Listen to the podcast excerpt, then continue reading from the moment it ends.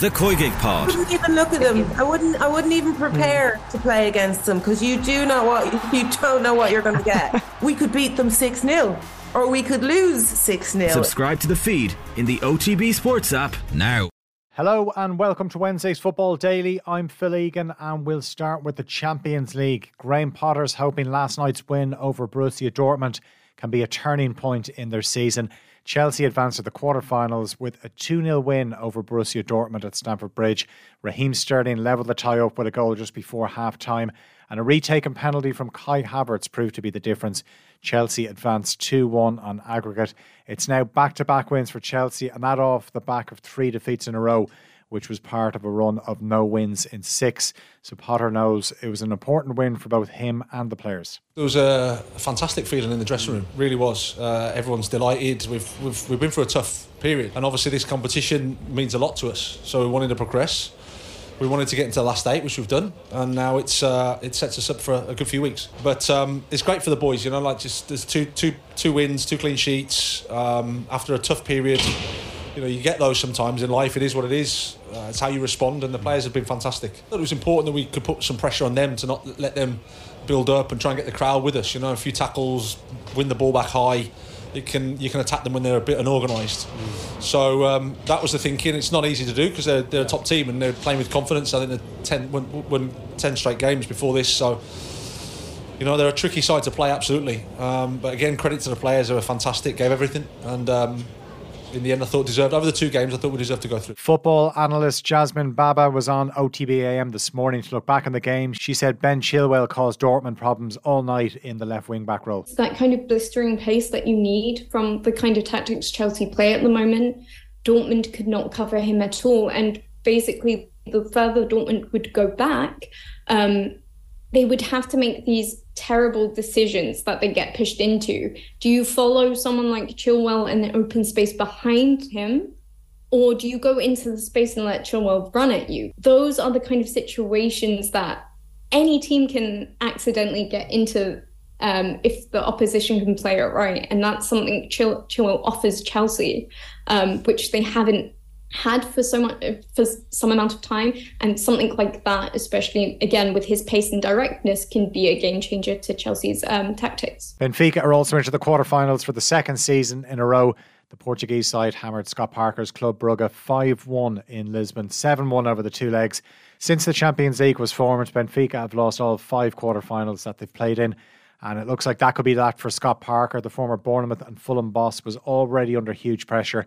Just two wins from 12 games since he took charge in December. Here's what he had to say when he was asked if he'd still be in charge for Sunday's league game against Standard Liège. I understand why you asked me the question. Yeah. Of course, doing that question's probably been aimed at me for some weeks now. Yes, uh, that's it's about yeah, the, no, near the end.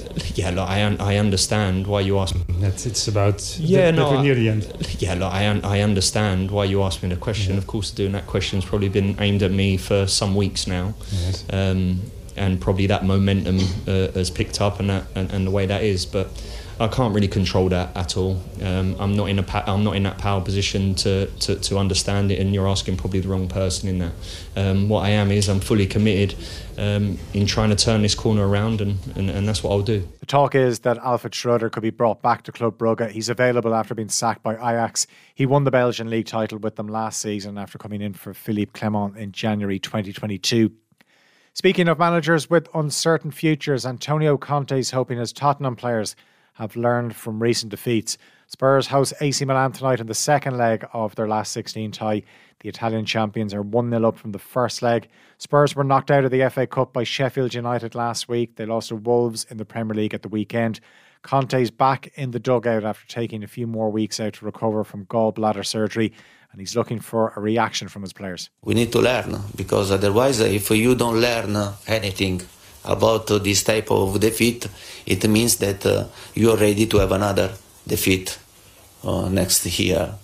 I hope uh, after this uh, this type of negative game that uh, the players uh, learn a lot because the, about the defeat you can learn a lot. When when you win, usually you are happy, uh, you have uh, not a lot to, to learn. After defeat, you have to learn a lot. And uh, you are really disappointed for uh, for what happened and uh, especially also for our fans because uh, we know very well our fans uh, their their expectation and uh, they want to to see the, the team um, to lift trophy for this reason, uh, mm, we are really disappointed. The other last 16 tie is still all to play for as well.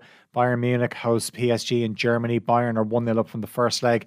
No Neymar now for PSG for the rest of the season, but Kylian Mbappe will be fit to start this game, unlike the first leg.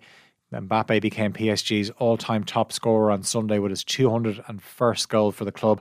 He made a huge difference when he came on in the second half of the first leg and that left hand side of the pitch will be very interesting tonight. Benjamin Pavard suspended due to his red card in Paris. Bayern are expected to use Croatian defender Josip Stanisic in a back three. Kingsley Coman would be then playing as a right wing back. That's what they did against Stuttgart at the weekend, which is not good news for João Cancelo, who looks like he'll have to settle for a place on the bench, which is the whole reason he left Manchester City in January. Both of tonight's last 16 ties kick off at 8 o'clock. Mikey Johnston's been approved to play for the Republic of Ireland after receiving FIFA international clearance. The Celtic winger, who's currently on loan at Portuguese club Vitória Guimarães, will now be available for the games against Latvia and France later this month. Glasgow born Johnson qualifies for the Boys in Green through his grandfather, who was from Derry. The 23 year old made his first team debut for Celtic in 2017. He's won three Scottish League titles, two Scottish Cups, and two Scottish League Cups. He's made 20 appearances in all competitions for Vitória this season, three goals and three assists so far. Meanwhile, Ange Postecoglou will take charge of his 100th game as Celtic manager tonight when they host Hearts in the Scottish Premiership. A win for the champions would see them at least maintain their nine point lead over second place Rangers, who are away to Hibs. Postecoglou's already lifted three trophies during his reign, but he says he won't put a measure on his success. It's an ever vanishing target, mate. So wherever if I think I'm close, then it just gets further away. Um, and um, you know that's the way I've approached uh, my sort of managerial career, and that's the way I've approached every club I've managed. There is no target. Those games start at 7:45. Bottom side Dundee United, now managed by Jim Goodwin, are away to Livingston. Chelsea can close the gap on leaders Manchester United to a point in the WSL tonight. The champions, who've played two games less than United, host Brighton. Amy Merricks takes charge of Brighton for the first time as interim boss. She's replaced Jens Scheuer in the job. He was sacked earlier this week with the club just two points above bottom side Leicester. Kick-off is half seven. Before that, at a quarter past seven, newly crowned League Cup champions Arsenal, who beat Chelsea on Sunday, are at home to Liverpool. Arsenal also have two games in hand, but the Gunners are nine points off top spot. Sheffield United boosted their championship promotion hopes last night with a 1 0 win over Reading. The Blades are now seven points clear of third place Middlesbrough. Huddersfield moved off the bottom of the table, but they're six points adrift of safety following their goalless draw with Bristol City. Wigan are now bottom. They were beaten 1 0 by West Brom. Some news from the Championship as well. Not surprising at all. Watford have sacked another manager Slaven Bilic is out. In comes Chris Wilder. The former Sheffield United and Middlesbrough boss has signed a contract until the end of the season. He is now Watford's sixth manager in just 18 months. They're ninth in the table, just five points off the playoff places. And we'll finish with Wout Weghorst. He says his dedication to Manchester United can never be questioned. He's explained why he touched the This is Anfield sign ahead of Sunday's 7 0 defeat against Liverpool. Weghorst has been criticised after touching the sign, but he said he did it to wind up Liverpool defender Virgil van Dijk, who, of course, is his international teammate. He says he knows Van Dijk always touches that sign.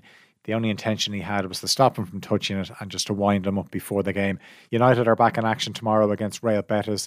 We'll have plenty on that and we'll hear what Erik ten Hag has had to say on that game in the Europa League, plus a look back on that horror show at Anfield. That's it for today's Football Daily. As always, you can subscribe to the OTB Football podcast feed to hear the best football analysis, interviews, and stories from off the ball.